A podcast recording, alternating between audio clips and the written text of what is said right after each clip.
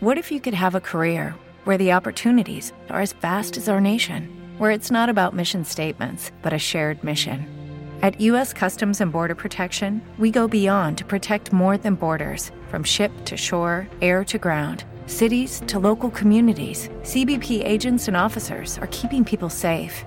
Join U.S. Customs and Border Protection and go beyond for something far greater than yourself. Learn more at cbp.gov/careers.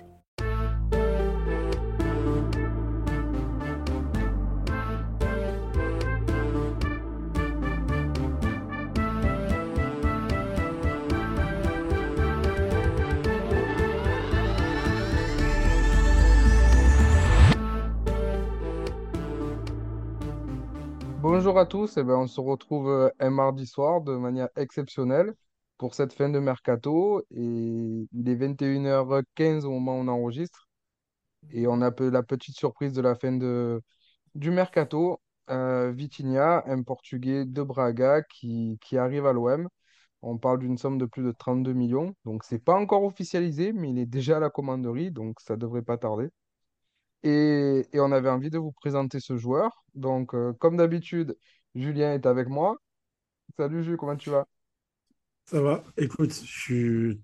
je pensais pas ce matin, même à, 4 heures de l'après-midi, faire un post sur Vitinha. Je t'avoue que j'y croyais pas. Ben écoute, euh, je suis très heureux d'être là ce soir. voilà. Donc, euh, par rapport à hier, euh, on, on arrive, on a, on... c'est plus facile à dire Vitinha que Unai qui a été compliqué hier soir. Ah, on s'est fait tuer par le patron. hein. On, Il on nous a s'est fait fait des rattraper par le tout. boss. Ah ouais, il nous a fait des audios, il nous a expliqué comment ça se disait exactement et tout. Ouais, ouais. Mais j'ai même pas fait attention en fait. hein. Ça- Donc c'est Unani. Unani, voilà, on l'attend, on l'attend pour la semaine prochaine pour qu'il nous fasse, euh, pour qu'il nous dise euh, bien le nom, le nom de ce joueur. Donc Vitinha, c'est plus, plus facile pour nous. Et pour parler de Vitinha, ben, il y a Rafa qui nous rejoint. Rafa qui est, qui est sur Pibé Volante et sur Twitter si vous le cherchez. Et qui suit, suit énormément le, le foot au Portugal et qui nous rejoint pour nous parler de Vitinha. Salut Rafa, comment tu vas? Salut à tous, ça va, merci. J'imagine que vous devez être content de signer un tel prospect. Eh ben écoute, on veut surtout en savoir plus parce que je t'avouerai qu'on ne suit pas le foot au Portugal. Moi, ça s'est arrêté quand, quand Darwin Nunez a signé euh, à Liverpool. J'ai arrêté de regarder le championnat portugais. Mais, Ah ouais, ça va, ça va. C'est mais récent. euh, ouais, c'est assez récent. ouais. Mais c'est vrai que je t'avoue que, que c'est pas un joueur euh, que j'ai beaucoup vu. Je pense que Jules non plus. Donc on a envie d'en apprendre plus parce qu'on est, on est quand même hyper surpris sur la Canebière. euh, 32 millions, le record de transfert pour, euh, pour l'OM. On est très content d'avoir ce style de joueur, mais on a envie d'en savoir plus et de le connaître. Donc euh, donc c'est pour ça que tu es là ce soir et on, on espère en apprendre plus sur ce joueur. Ben écoute, je vais donner le maximum, vas-y. Vas-y. Donc, euh, ben, c'est, donc on l'a dit, hein, c'est le- c'est l'attaquant de Braga. Ça fait, c'est sa troisième saison professionnelle, la deuxième complète, il me semble. Euh, Ouais, c'est ça, grosso modo, il a commencé en janvier, janvier, février 2020, quoi. Mais ça fait vraiment un an, un an et demi qu'il est titulaire régulier. voilà, un gros prospect euh, portugais. Je crois qu'il a mis 7 buts l'année dernière. Euh, Il est déjà à 7 buts cette année aussi, euh, en espoir euh, au Portugal. Euh, parle-nous un peu de, son profil de joueur. euh, c'est, comment tu le définirais comme joueur, ses qualités principales, et si tu as un joueur à qui on pourrait le comparer dans le style de jeu pour, pour comprendre un peu mieux? Euh, ouais, ouais, bien sûr. Alors Vitinha, c'est un, du coup, comme tu l'as dit, c'est un prospect très, très attendu au Portugal, quasiment au même niveau que Gonçalo Ramos de, de, Benfica, qui est un peu sur le, même plan d'attente, euh, en tout cas. Euh, c'est un attaquant que je trouve euh, extrêmement intéressant parce euh, il n'est pas extrêmement grand. Déjà, de base, il fait 1m82 ou 83, je sais plus mais euh, c'est un attaquant qui est extrêmement athlétique, euh, qui a beaucoup, qui dégage en tout cas beaucoup de puissance. Euh, et c'est un attaquant qui, euh, au contraire parfois de ces attaquants qui peuvent justement dégager que de la puissance, euh, a, a beaucoup de ballons, je trouve. Je trouve que techniquement, il est très intéressant. C'est un attaquant qui est capable d'évoluer euh, dans les petits espaces, euh, qui est capable de se créer lui-même ses propres occasions. Voilà, il est capable de se défaire d'un voire deux défenseurs. Alors après, toute proportion gardée, ça reste, euh, ça reste le championnat portugais et la défense euh, de, de, de Lens ou, euh, d'une autre bonne équipe du championnat, c'est pas la même que celle de, Gilles Vicente, de, de Portimonense, etc. Mais bref. Mais c'est un attaquant qui a vraiment, vraiment beaucoup de ballons. Et surtout, c'est un un attaquant pardon, je trouve, qui se donne euh, qui se donne énormément. C'est-à-dire que ça peut être l'attaquant, si tu perds le ballon euh, sur une phase offensive, ça peut être euh, le, premier défenseur finalement. Tu vois, c'est un attaquant qui se replie énormément, qui adore décrocher, qui participe beaucoup au jeu. Et ce qui est parfois peut-être un, petit défaut hein, chez les attaquants, c'est que quand tu décroches beaucoup trop, bah, derrière, tu n'as pas grand monde. C'est pour ça qu'il évolue souvent dans, dans, une attaque à deux. Alors, il y avait ces dernières semaines, c'était Abel Ruiz, mais des fois, ça peut être aussi Simon Banza, qui est l'ancien joueur de Lens, si je ne dis pas de bêtises. Donc, euh, donc voilà, c'est un attaquant que je trouve assez complet. Alors, il est encore évidemment très très perfectible. Hein. Il y a beaucoup, euh, beaucoup de petits problèmes, notamment sur le placement, parce que comme je te dis, c'est un attaquant qui, qui, se donne énormément, donc parfois il ne fait pas forcément attention à ce qui l'entoure. Euh, mais, mais on est sur quelque chose de, très très bon et je pense que, que sous Tudor, tous ces petits défauts-là qu'on peut voir peuvent être corrigés. Alors moi, ce qui m'a ce qui m'a impressionné sur les quelques matchs que j'ai vus de lui, c'est sa capacité de se retourner euh, physiquement de dos quand il est dos au cage avec l'adversaire derrière lui. Je trouve qu'il se retourne assez facilement pour partir euh, pour partir dans le sens du but. Et c'est quelque chose qu'on voit qu'on voit rarement aujourd'hui. Alors, est-ce que c'est la faiblesse des défenses en Portugal ou est-ce que c'est vraiment l'une de ses qualités? Euh, je ne sais pas ce que tu en penses, mais moi j'étais assez impressionné par ça sur, sur ce que j'ai vu. Je pense que c'est, je pense que c'est un peu des deux, parce que, alors, je ne veux pas faire passer non plus le championnat portugais pour un, un championnat de quatrième zone. Hein. Il y a, il y a des, des, équipes qui sont dans le milieu de tableau qui sont très très bonnes. Je pense à des équipes comme Guimarães notamment, mais. Oui, on est d'accord. mais... les, leaders, les leaders portugais tapent les clubs français euh, tout le temps. À midi. Oui, oui, bien sûr. Et puis, puis voilà aussi, il, évolue dans une équipe euh, qui est quand même la, aujourd'hui la, le, considéré comme le quatrième gros. Au Portugal, il y a toujours eu ce qu'on appelle les, les, trois grands, donc Sporting, Porto et, et, Benfica. Et il y a Braga qui s'est imposé en, l'espace de 10 ans. Donc, euh, donc aussi, il évolue dans une équipe déjà qui lui permet d'exploiter euh, ce potentiel. Mais effectivement, pour revenir sur le côté de, c'est un attaquant qui se retourne euh, facilement. Ouais, effectivement, c'est, vraiment une de ses qualités principales. Et je te dis, ça participe aussi à, au fait qu'il décroche beaucoup parce qu'il est capable soit derrière de prendre le ballon, de se retourner et de prendre de la vitesse balle au pied, soit, euh, soit de venir décrocher, de jouer en pivot et derrière de reprendre l'espace pour pouvoir euh, offrir une solution à un coéquipier. Tu vois. Et c'est vrai que c'est très très, très très impressionnant cette, cette qualité qu'il a parce que, encore une fois, il, est, il fait 1m83, il a les épaules assez solides, mais il y a une vitesse d'exécution dans, dans, ses gestes qui n'est est pas anodine. Ce que tu me dis, moi, ça me fait quand même penser euh, un peu à, Alexis Sanchez aussi, C'est exactement ce euh, que qui est j'allais dire. peut-être qui est peut-être un petit peu moins physique, mais euh, quelqu'un qui se bat beaucoup, qui vient participer au jeu, qui a Qui cette dézone capacité beaucoup. d'accélérer, de dézonner aussi. Est-ce que, est-ce que la comparaison est fausse ou est-ce qu'il y a un peu de ça? Non, et tu vois, justement, c'est un peu, là, quand j'ai vu que Vitinha allait s'engager avec l'OM, c'est un peu l'une des premières questions que je me suis posée, c'est, alors, dans le profil intrinsèque, on n'est pas du tout sur la même chose. On est d'accord que Alexis, c'est pas Vitinha et Vitinha n'est pas Alexis. Mais c'est vrai qu'il y a, dans cette manière de jouer, dans, la méthode de fonctionnement, c'est-à-dire décrocher, participer au jeu, être très hargneux, très combatif, c'est vrai qu'il y a un peu ce, côté Alexis. Et donc, du coup, euh, je me suis un peu posé la question en me disant, est-ce qu'Alexis va descendre d'un cran? Ce qui me semble, c'est un, un, peu ce qu'il voulait, je crois, euh, jouer un petit peu plus bas sur le terrain ou alors, est-ce que Tudor va, va les aligner euh, tous les deux finalement? C'est un peu la question que je me suis posée. Ouais, parce que s'ils Si, si dézonnent vous- tous les deux, ça va être un sacré bordel quand même. Ouais. Parce que euh, là, nous, ce qui nous, là, ce qui nous peine le plus, c'est qu'il y a beaucoup, il y a, il y a- il y a- il nous manque du monde euh, dans la, dans défense. C'est-à-dire que quand ça attaque et tout, bien souvent, il n'y a personne dans le rond central, tu vois. Est-ce que Ok. tu penses qu'il peut, il peut, il peut se discipliner et, et- et- et faire ce point de fixation au rond central ou, c'est vraiment un feu follet et tu vas le retrouver en- au milieu de terrain, sur les côtés et, un peu partout dans le devant de l'attaque? Hum, À, titre perso, je pense que la clé là-dessus, ça va vraiment être, être, euh, Tudor et je pense que ça va, c'est lui qui va vraiment le, façonner à son image, mais ou à l'image qu'il veut pour, euh, pour le schéma de, de l'OM. Mais en tout cas, euh, moi je pense qu'il y a vraiment moyen. C'est un joueur qui est encore très jeune, qui a même pas 23 ans encore, je crois qu'il va les fêter dans un ou deux mois, il me semble. Et donc c'est des joueurs qui sont très malléables, qui sont très perfectibles. Et je pense qu'avec déjà son talent et son caractère intrinsèque, je pense que c'est quelqu'un à qui on peut facilement dire, bah voilà, je veux que tu dézones peut-être un petit peu moins. Alors certes, sur les phases défensives où il faudra récupérer le ballon très très haut, tu pourras euh, laisser cours à ton, à ton envie d'aller presser, à ton, ton, côté un peu hargneux, etc. Mais c'est vrai que euh, je pense que ça va être facile pour, euh, pour Tudor de dire, bah, voilà, j'attends moins que tu dézones. C'est Alexis qui va peut-être se charger plus de, de ces basses besognes-là. Euh, toi, vraiment, tu vas, tu vas avoir ce rôle peut-être, je sais pas, voilà, de sentinelle ou de, ou de, de renard Ouais. ou de, de preneur De- et de d'espace, jouer, etc. et de jouer un peu plus de cage aussi que, que Sanchez, quoi. Remettre Sanchez dans le sens Voilà. du jeu. Every fan knows the right player in the right position can be a game changer. Put LifeLock between your identity and identity thieves to monitor and alert you to threats you could miss. Plus, with a US-based restoration specialist on your team, you won't have to face drained accounts, fraudulent loans, or other losses from identity theft alone. All backed by the LifeLock Million Dollar Protection Package. Change the game on identity theft. Save up to 25% your first year at LifeLock.com slash aware. Euh, parce que là, si je me trompe pas, à Braga, aujourd'hui, ça joue en 3-5-2 et il joue vraiment à deux attaquants. C'est ça?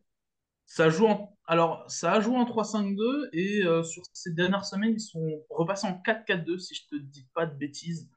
Euh, donc, tu as les deux pointes de devant qui sont Vitinha et euh, Abel Ruiz en ce moment. Et puis, tu vas avoir Horta à gauche et euh, Yuri Medeiros à droite. Et, euh, mais euh, ouais, ils ont effectué effectivement, euh, je crois que le début de saison, ils ont commencé en 3-5-2, puis, mais ces dernières semaines, ouais, ils sont en 4-4-2. ouais. Donc effectivement, il évolue avec, euh, avec, il a toujours évolué avec une pointe à ses côtés.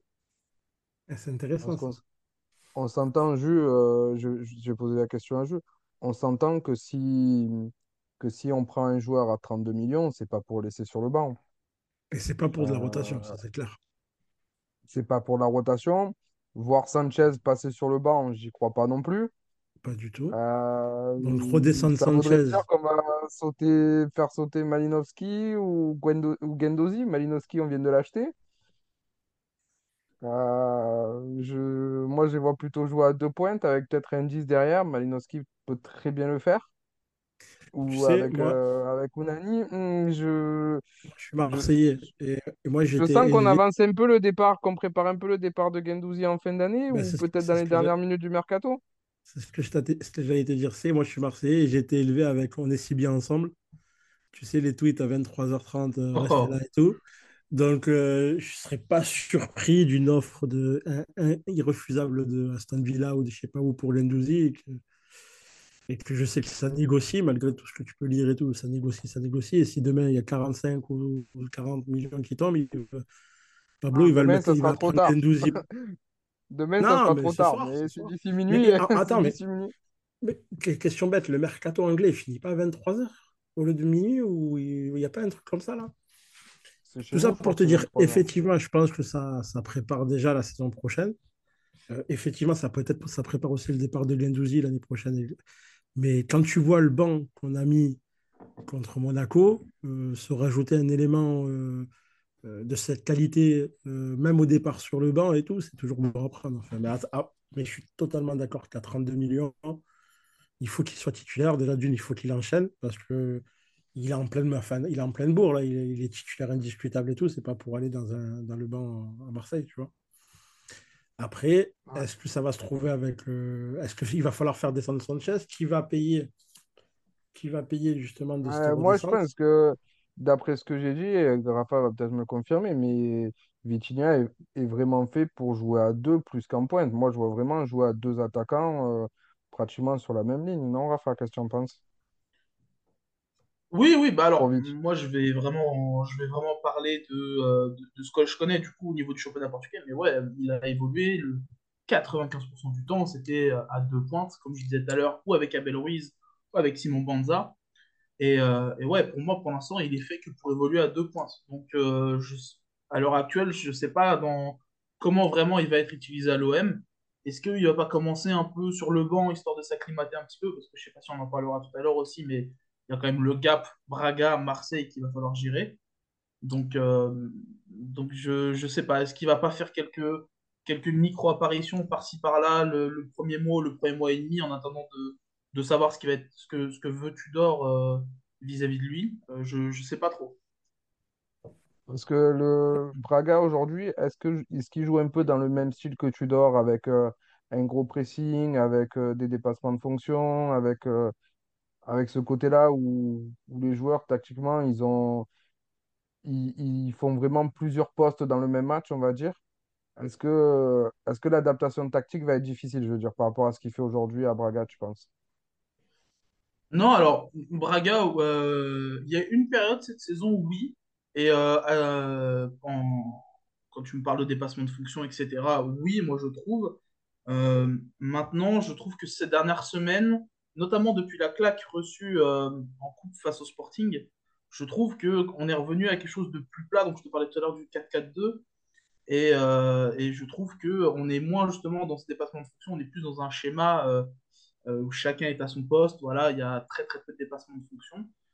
Et mais perso, je vois pas vraiment Vitinha. Si en tout cas, s'il évolue à deux pointes à l'OM, je le vois pas être totalement dépassé tactiquement. Au contraire même. Je pense que c'est un élément qui sera positif et qui sera euh, euh, excellent dans sa dans son adaptation. Pardon. Mais En plus, tu pars pas du deuxième du championnat portugais pour être. euh, Enfin, si tu pars avec des certitudes, c'est qu'à mon avis, il a dû parler déjà au, au- au président, il a parlé au coach, il sait vraiment comment il va être utilisé. Parce que généralement, quand il y a un footballeur comme ça en pleine bourse, ça, t'es pas, t'es pas un échec et tu veux pas absolument partir de- au mercato. Bah, pour, pour te déloger de ton club, il faut vraiment qu'on mette le paquet et financier pour ton club, mais surtout le joueur, il faut le convaincre. Et moi, à mon avis, il a des certitudes. Si- S'il voulait l'OM plutôt que le dernier euh, euh, d'aller en première ligue, c'est qu'à mon avis, il a eu des garanties sur son temps de jeu, sur son utilisation et sur, euh, et, et- et- sur, euh, sur la tactique. Donc, je suis pas inquiet. S'ils font à honnêtement, ils font pas ça. enfin, tu fais pas ça par hasard et tu fais pas un coup de pari comme ça. C'est pas un pari, tu vois. Ouais, j'ajouterais même Ouais. juste un truc aussi par rapport aux garanties, parce que j'ai entendu, euh, pour préparer un peu l'émission, là j'ai regardé un peu euh, ce qui se disait également sur Vitinha ici. Il y avait euh, Nicolas Villach de, de RMC qui, qui en parlait également au moment où ça a commencé à être officialisé, quand il arrivait à Marignane, etc. Et il disait aussi qu'il va y avoir un rassemblement de, de la, de la CDSAO euh, là en mars, là, pour, pour je sais plus quoi, et qu'il espérait quand même également être dans le groupe. Donc, donc, euh, est-ce que Marseille, c'est pas aussi un, un tremplin pour une future carrière internationale? Est-ce qu'il n'a pas eu des garanties de ce côté-là? On lui a dit, bah, écoute, si tu vas à Marseille, c'est mieux euh, pour, euh, pour ta carrière en sélection que d'aller chez le dernier de, de Première Ligue. Ah Non, c'est clair. Mais de toute façon, tu sais, quand il y a des décisions comme ça, ils, ils appellent, ils appellent même ils appellent leurs entourages, ils appellent leurs anciens entraîneurs, ils appellent tout le monde. C'est des sûr. décisions qui se prennent, qui se prennent vraiment pas à la légère, surtout quand tu es en pleine bourre comme ça. Tu sais, quand tu es en échec dans ton club, tu veux absolument partir, bah, tu réfléchis un peu moins.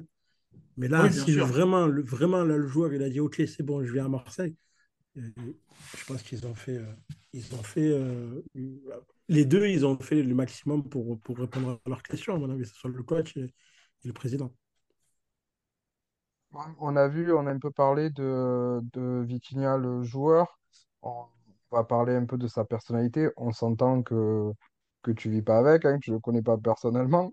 Mais je voulais te poser la question un peu si, s'il y avait un peu des histoires en dehors, euh, s'il avait quelques casseroles, des soucis avec quelques entraîneurs ou des choses comme ça. Euh, donc voilà, je voulais savoir si, si tu as des bruits là-dessus, sur son environnement, s'il est sain ou pas, euh, au Portugal.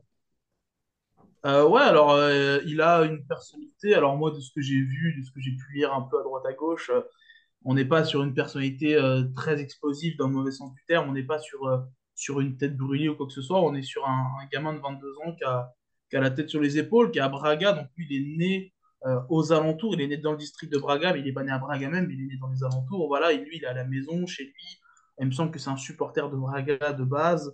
Donc, donc voilà, c'est quelqu'un qui est dans un cocon. Il y a pas de, il ne traîne pas vraiment de casserole ou quoi que ce soit. Voilà, il est, je sais qu'à Braga, il avait une très très bonne relation avec les supporters. Les supporters l'adorent, lui, il adore les supporters, il adorait les clubs. Donc, euh, donc de ce côté-là, j'ai rien à dire. Maintenant, ça ne veut pas dire que sur le terrain, il n'a pas de, pas de personnalité. Au contraire, euh, on a toujours un peu ce truc du euh, en dehors du terrain, il est très calme, et sur le terrain, tu te révèles. Bah là, j'ai un peu l'impression que c'est ça, Vitinha, c'est-à-dire que c'est quelqu'un sur le terrain qui a, qui peut avoir une âme de leader quand il va prendre un peu de plage, un peu de la bouteille avec son comportement. Mais en dehors du terrain, pour l'instant, c'est vraiment quelqu'un de qui, voilà, qui fait pas Ouais, de vagues. il y a- ouais, voilà, il n'y a pas d'histoire avec ses entraîneurs, avec ses coéquipiers ou quoi que ce soit euh, dans, dans les vestiaires. Il n'y a rien qui est sorti là-dessus. non, après, bah, comme, comme je te disais, moi j'ai regardé, donc j'ai peut-être coupé des trucs, hein, ça peut m'arriver, hein, je suis pas, je suis sûr. pas un oracle ou un prophète. Mais, euh, mais moi, j'ai pas vu d'histoire où, tu vois, là, l'entraîneur actuel, c'est euh, Arthur Georges, pas celui qui était à, à Paris, hein, mais un autre. Euh, mais Ah, euh, c'est pas moustache? c'est pas Moustache. Mais voilà, j'ai pas vu ça, j'ai l'impression qu'ils ont une relation très cordiale, et puis voilà. Donc, euh, donc j'ai pas l'impression, encore une fois, que ce soit une, une très très grosse tête brûlée, quoi. Et maintenant, euh, je voudrais, je voudrais un peu parler de, de l'adaptation. Justement, on en a un peu évoqué rapidement tout à l'heure. Euh, Braga, tu, tu, tu l'as bien dit, il, est dans, il est dans son cocon, il est chez lui, c'est son premier club. Euh, maintenant, arrivé dans un club comme Marseille, on peut voir, hein, il y a beaucoup de Portugais qui ont du mal aussi en sortant du pays. Bon, pas tous, heureusement. Mais euh, quand c'est jeune comme ça, on peut avoir un peu euh, Joao Félix, même si on peut critiquer son choix de club aussi. Est-ce que, est-ce que ça peut être euh, justement la- l'adaptation peut être compliquée, le fait de sortir de sa zone de confort, ou peut-être le libérer complètement? Est-ce que, est-ce que tu as des doutes par rapport à ça, toi? Des doutes, ouais, il y en a forcément un petit peu quand même. euh, on, on va pas se mentir. euh, moi, c'est vraiment l'une de mes grosses interrogations. C'est comme je le disais tout à l'heure, Braga, c'est vraiment son cocon. Braga, c'est dans le nord du pays. Lui, il est né dans le nord du pays, dans le district de Braga, comme je disais. Et euh, en fait, il a quasiment, mais il a rien connu d'autre en fait. Et euh, le fait de passer de Braga, qui est mine de rien, tu vois, euh, la situation, comment dire, la situation des supporters au Portugal, c'est un peu particulier. Tu sais, tu as, les trois grands qui monopolisent tout, et après, tu as les autres grandes villes, donc la Braga, Guimarães, etc. En fait, euh, ces gens-là, ils vivent un petit peu, entre parenthèses, en autarcie, tu vois. Tu, tu... Et donc, du coup, avoir connu que ça et passer d'un club euh, qui, c'est pas un entre-soi, mais tu, tu vois ce que je veux dire euh, passer de ça à Marseille, qui est un club où tu peux avoir des fans euh, dans toutes les grandes villes de France, dans toutes les campagnes de France, euh, un club avec un rayonnement aussi prestigieux par rapport à Braga, et surtout avec un niveau d'attente qui est décuplé x 10, je pense que ça peut être l'un des premiers freins à, à son adaptation, effectivement. Pour moi, la question vu, vraiment, Rafa, la question à, la, la question à 32 millions. Euh, à, tr- à 32 millions, Rafa, t'en penses quoi? C'est une bonne affaire? C'est c'est trop cher payé? C'est c'est trop risqué? C'est pas c'est quoi? Dis-moi. Je suis, en fait, je, suis je suis partagé là-dessus parce que il y a plusieurs données. Alors, moi, je vais te dire, mais ça, c'est parce que c'est ma vision du foot. Mais comme je trouve qu'on est, on est dans un, dans un marché qui marche sur la tête, euh, pour moi, je suis 32 totalement millions, d'accord. 32 millions pour un joueur aussi talentueux que Vitinha, hein, c'est pas, pas le problème. hein. 32 millions, pour moi, c'est toujours trop pour un mec qui a deux saisons pro dans les pattes. Euh, maintenant, si on reste fidèle au prix du marché et qu'on se base là-dessus, 32 millions, c'est un bon coup.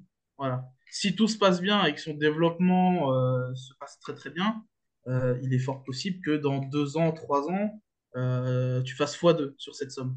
Donc en soi, en soi, je veux dire, en fait, c'est pour ça là, je suis un, petit peu partagé. Tu vois, mon côté supporter de foot te dit que non, parce que 30 32 millions, c'est trop, mais en même temps, si on se fie euh, à la logique du foot actuel, pour moi, 32 millions, pour un prospect aussi talentueux que euh, qu'est Vitinha, euh, c'est, je dirais pas que c'est une bonne affaire, parce qu'on peut pas faire de bonne affaire à 32 millions, mais je dirais que c'est, un prix normal, et moi, ça me choque pas plus que ça.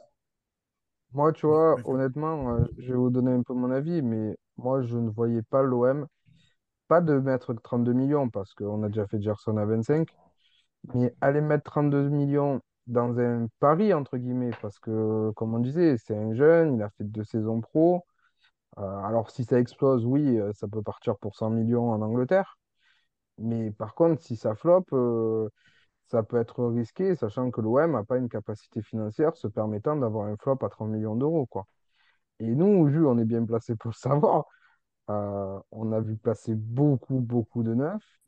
Je pense pas qu'ils étaient tous mauvais, mais la pression qu'il y a dessus, l'attente qu'il y a dessus euh, à Marseille, On le sait, hein, euh, le gamin, il a beau avoir du caractère.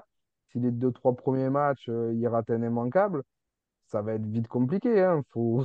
Même cette année, il faut se rappeler des débuts de Tudor, faut se rappeler des débuts de Verretou cette année.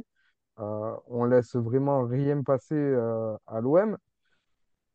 Et pour un gamin de cet âge-là qui doit, qui doit avaler, euh, qui doit avaler un transfert à plus de 30 millions à cet âge-là, c'est pas évident, quoi. Quand je vois là, comme ça a critiqué Malinowski sur le match contre Monaco, le gars, ça fait même pas un mois qu'il est là, quoi. Donc, je dirais pas qu'on est exigeant, parce que c'est plus que l'exigence, de la connerie, mais c'est pas évident pour un joueur, quoi. En plus il a l'habitude d'être sur les réseaux sociaux, etc., c'est des choses qu'il va voir. Et moi, c'est ce qui me fait un peu peur. C'est ce qui me fait un peu peur. Il faut, faut avoir les épaules solides à cet âge-là, avaler un transfert à plus de 30 millions et être euh, le neuf de l'OM, quoi, avec l'attente qu'il y a derrière. Bah après, tu, tu fais quoi? Tu fais des joueurs à 10 15 et, tu vois, ou, après, ben, oh, tu te rends compte que là, euh, honnêtement, je pense que Raphaël va pouvoir nous le confirmer. Il nous l'a dit même au début de pod, c'est l'un des plus beaux prospects portugais de cette année. Je veux dire, si tu le chopes pas maintenant, ben, je pense que l'année pro, même cet été, c'est trop tard, je pense. Je pense que, enfin, je sais pas s'il continue sur sa lancée et tout, il part à 40, euh, voire 50 euh, en Angleterre et c'est fini. Ou qu'est-ce que là, tu as vraiment besoin d'un neuf? Parce que là, tu t'es lâché Bamba et tout, tu as lâché Suarez et tout.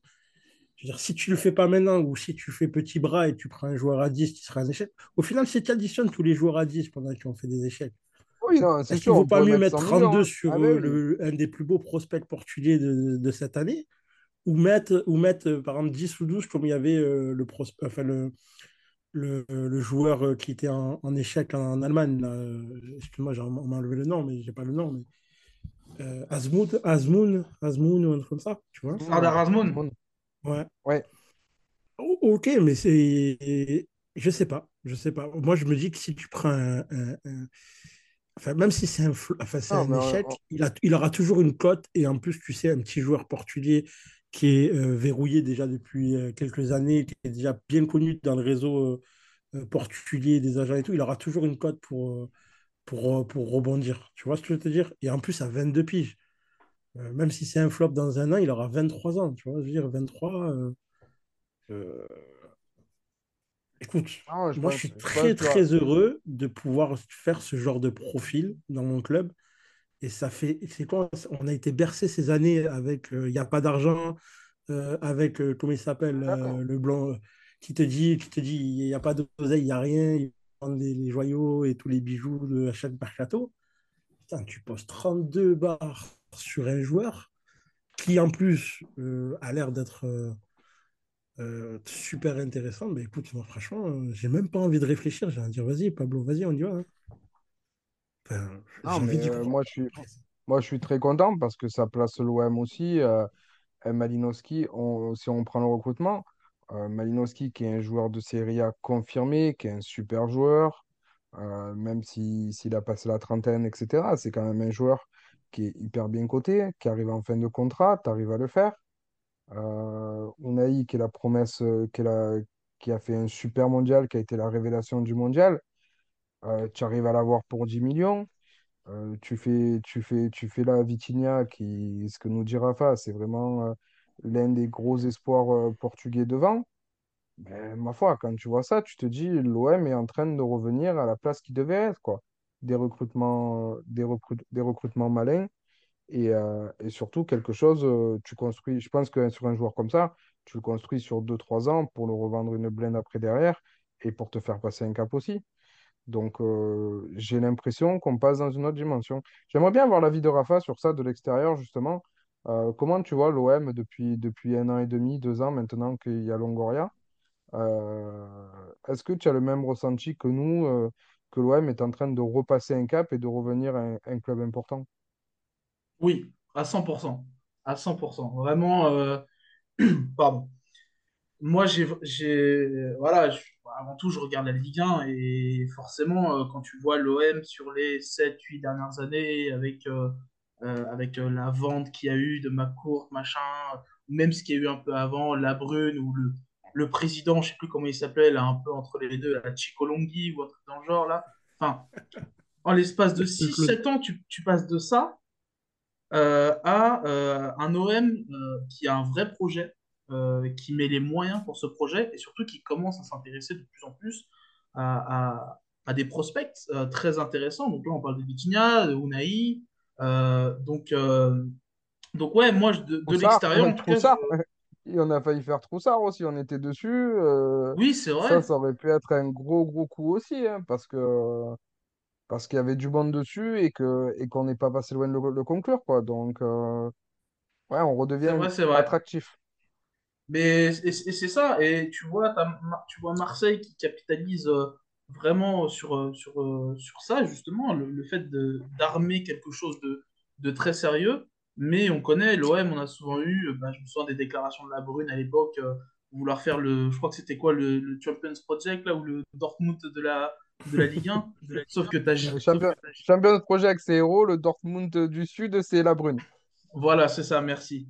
Mais tu vois que c'est beau les paroles, mais quand tu vois les actes derrière, tu peux que être déçu. Et là, pour une fois, on a quelqu'un qui arrive et qui justement déclare pas euh, d'énormes dingueries comme ça, mais qui dit juste voilà, on veut juste remettre l'OM à sa place et qui euh, fait des choses. Alors, ça se trouve, dans un an, je vais réécouter le podcast et je me dire putain, c'était n'importe quoi, on a dit de la merde de A à Z. Mais néanmoins, euh, c'est agréable et intéressant d'un point de vue extérieur de voir que non seulement l'OM se redit, je veux, enfin, que quelqu'un à l'OM se dise, je veux remettre l'OM à, sa place, mais en plus qu'il joigne euh, les actes à la parole. T'as pas besoin de remonter si loin, tu écoutes juste le podcast qu'on a enregistré hier avec Ludo où on disait c'est dommage qu'un joueur il préfère euh, aller dans la dernière de première ligue plutôt que signer à l'OM et le lendemain il est dans l'avion direction Marignane. Ah, je vais devenir bipolaire avec l'OM, je te promets, c'est un truc de fou. Hier, j'étais en train de dire, putain, mais je comprends pas. Le mec, il préfère aller en dernier chez Borsmouth et tout pour de l'oseille. Et, putain, et le lendemain, t'es comme un con, tu refais un pote, tu dis, ah, mais finalement, il est dans l'avion. Il il n'y a que Pablo pour nous faire des trucs comme ça, la vérité. Il n'y a que, il y a que Longoria pour faire des trucs comme ça. Non, mais c'est vrai que moi, ce qui m'impressionne, c'est. On, on, en a déjà parlé, mais le travail de Longoria, quand tu vas chercher des Sanchez, euh, pour 0 euros, des Mbemba pour 0 euros, des Gigot pour rien du tout, euh, que tu vas chercher des jeunes après comme Balerdi, que tu vas que tu te positionnes sur Klaus, parce qu'il fallait aller chercher Klaus après la saison qu'il a fait aussi. Hein. En fin de contrat, il y avait du monde dessus.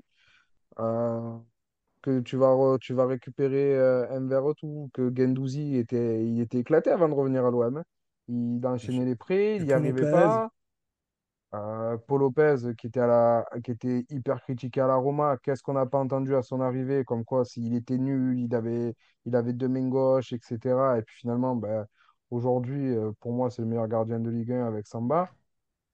Euh, franchement, tu te dis, mais où c'est qu'il va aller chercher, quoi? Et, au final, oui, il y a du déchet, mais c'est normal. Mais quand tu prends, il y a quand même énormément de bonnes réussites. Et le 11 qu'on a aujourd'hui, pour moi, c'est vraiment un 11 Ligue des Champions. Il y a toujours une part de déchets. Il y a toujours une part de... Pardon, Il y a toujours une part de déchets. Tu... Il n'y a pas un club dans le monde qui arme un projet comme celui-ci et qui fait un, un, 100, sur 100. Quoi. Ouais, mais tu vois, et après, moi, ce que j'aime bien, c'est que ben, Suarez, ça n'a pas marché. Six mois après, il repart pour le même prix. Euh, Conrad, Enrique, Conrad, Luis Enrique, tu as tenté des paris avec des jeunes. Ben, tu t'arranges pour qu'au final, ça ne te pète pas les comptes et puis que ça reparte assez rapidement. Donc, euh, tu vois, c'est là où là, ça ne me gênait pas. Par contre, là, sur Vitinha, je me dis, putain, si on se plante, euh, ça va faire mal. il faut aller chercher la Ligue des Champions. Parce que si tu n'as pas la Ligue des Champions, je ne sais pas comment tu vas le payer, euh, le transfert. Avec la vente de Vitinha. tu, vas le revendre. Si tu ne vas pas à la Ligue des Champions, Pablo, il va le revendre 40 ou, 33, il va le vendre. Oh, le cercle vicieux. Non, mais Rafa, moi, ah. c'est juste ma question, en fait. Quand tu as vu hier, euh, parce que toi, tu connaissais bien le joueur et tout, parce que nous, on va pas faire les... On ment pas, on va pas dire, moi, j'ai dû voir deux matchs de lui et c'est tout. Mais quand tu as vu Vitinha, euh, possiblement une cible de l'OM, euh, c'était quoi ton premier sentiment? C'est genre, c'est impossible ou, ou, c'est une super idée ou c'était quoi, du moins je sais? Mon premier sentiment, je vais être, je vais être honnête, hein. mon premier sentiment, je me dis, c'est euh, une rumeur d'agent qui fait courir que l'OM euh, s'intéresse aux joueurs pour faire gonfler euh, artificiellement son prix ou son salaire. Et en fait, en, me renseignant un petit peu plus sur, euh, sur les conditions, je me suis dit, mais en fait, non, c'est, je pense que c'est carrément une opération. Alors, on en parlait en message avec Ludo, moi je disais, c'est une opération je ne savais pas que l'OM était capable de mettre 30 bars, euh, comme tu le disais justement, sur, euh, sur. Et en fait, au fur et à mesure, j'avoue que je me suis un petit peu pris au jeu aussi. Et, et en final, en, analysant la situation, je me suis dit, mais si, finalement, finalement c'est possible. Et, moi, c'était même rien que vis-à-vis du joueur, moi, je voulais carrément qu'il aille à l'OM. Je voulais pas qu'il signe. Euh, parce que tu parlais tout à l'heure de, la piste de Brighton. Brighton, ça aurait été extrêmement intéressant pour lui, mais je pense que la première ligue, pour un joueur comme lui, c'est encore un peu trop tôt. Mais. Euh, C'était Bournemouth, même. Euh, Bournemouth, non? Ou Brighton? Euh, Ouais, Bournemouth, Brighton, il me semble, j'avais entendu. Et, j'ai entendu Aston Villa aussi. Et Aston Villa. Mais je trouve, je trouve que Aston Villa, c'est. Enfin, parle des clubs de première ligue, c'est c'est trop tôt encore pour lui. Et moi, je voulais vraiment qu'il aille à l'OM parce que euh, il allait avoir tout ce dont il, il pouvait, euh, pouvait rêver pour, pour progresser. Tu vois. Il, y a, il y a un cadre de vie déjà qui est exceptionnel. Tu as une équipe qui va jouer la Ligue des Champions. Enfin, potentiellement peut-être la future Ligue des Champions. Tu as un coach avec des idées de jeu très Ne nous porte pas la poisse. Ne nous porte non, pas non, non, non, non, pardon. Pardon, pardon. Mais enfin, voilà, il y a un tout qui est réuni, il y a, y a l'ambiance, il y a des supporters et tout. Et je trouve que c'était vraiment une porte d'entrée dans le, dans le monde du foot, euh, du foot européen de très haut niveau qui était parfaite pour lui, bien plus que d'aller jouer à, à Southampton, parce que tu vas jouer six mois à Southampton, mais si Southampton descend, tu fais quoi? Tu es racheté par euh, le mec qui monte de Championship, ou alors tu es bazardé à Wolverhampton, tu es bazardé à, à Valencia, parce que c'est un peu le réseau George Mendes et tout. Donc euh, moi, vraiment, mon, mon sentiment à la fin, c'était il faut absolument qu'il aille à l'OM parce que c'est là où ce sera le plus facile pour lui, je pense, de progresser, de se mettre vraiment au, au, diapason du foot de haut niveau. Parce que nous, nous on n'est on est pas. Euh, enfin, nous, forcément, quand on parle de l'OM, tu vois, on, on, est chauvin. Donc, du coup, on se dit c'est le meilleur, c'est le meilleur endroit pour progresser et tout. Mais tu, comme on disait hier pour Mofi, si, si tu réfléchis bien et tout, est-ce qu'il ne faut pas aller se montrer six mois dans un club qui, qui végète dans les bas-fonds de première ligue et essayer de te faire repérer pour euh, signer dans un top 8, tu vois que passer par l'OM où tu peux tout perdre et tu peux perdre ta confiance ou quoi, tu vois?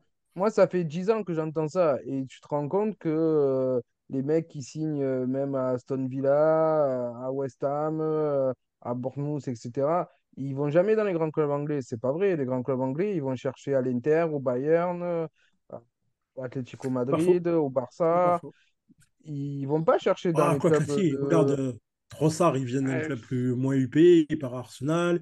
Euh, il y a quand même, si, si, ça, quand même ça commence à acheter les gros, là, les Manchester, Arsenal, euh, bon, à part Chelsea qui fait n'importe quoi, mais ça commence à acheter dans, dans leur propre ligue. Non, enfin, Écoute, moi, je voulais l'avis de Rafa parce que c'est vrai que moi, tu me dis euh, n'importe quel joueur, il faut qu'il passe par Marseille parce qu'il sera bien. Mais après, ah oui, pour nous. parce que c'est bien pour lui, pour nous, il y a le soleil, on est content, on est sympa et tout. tu vois.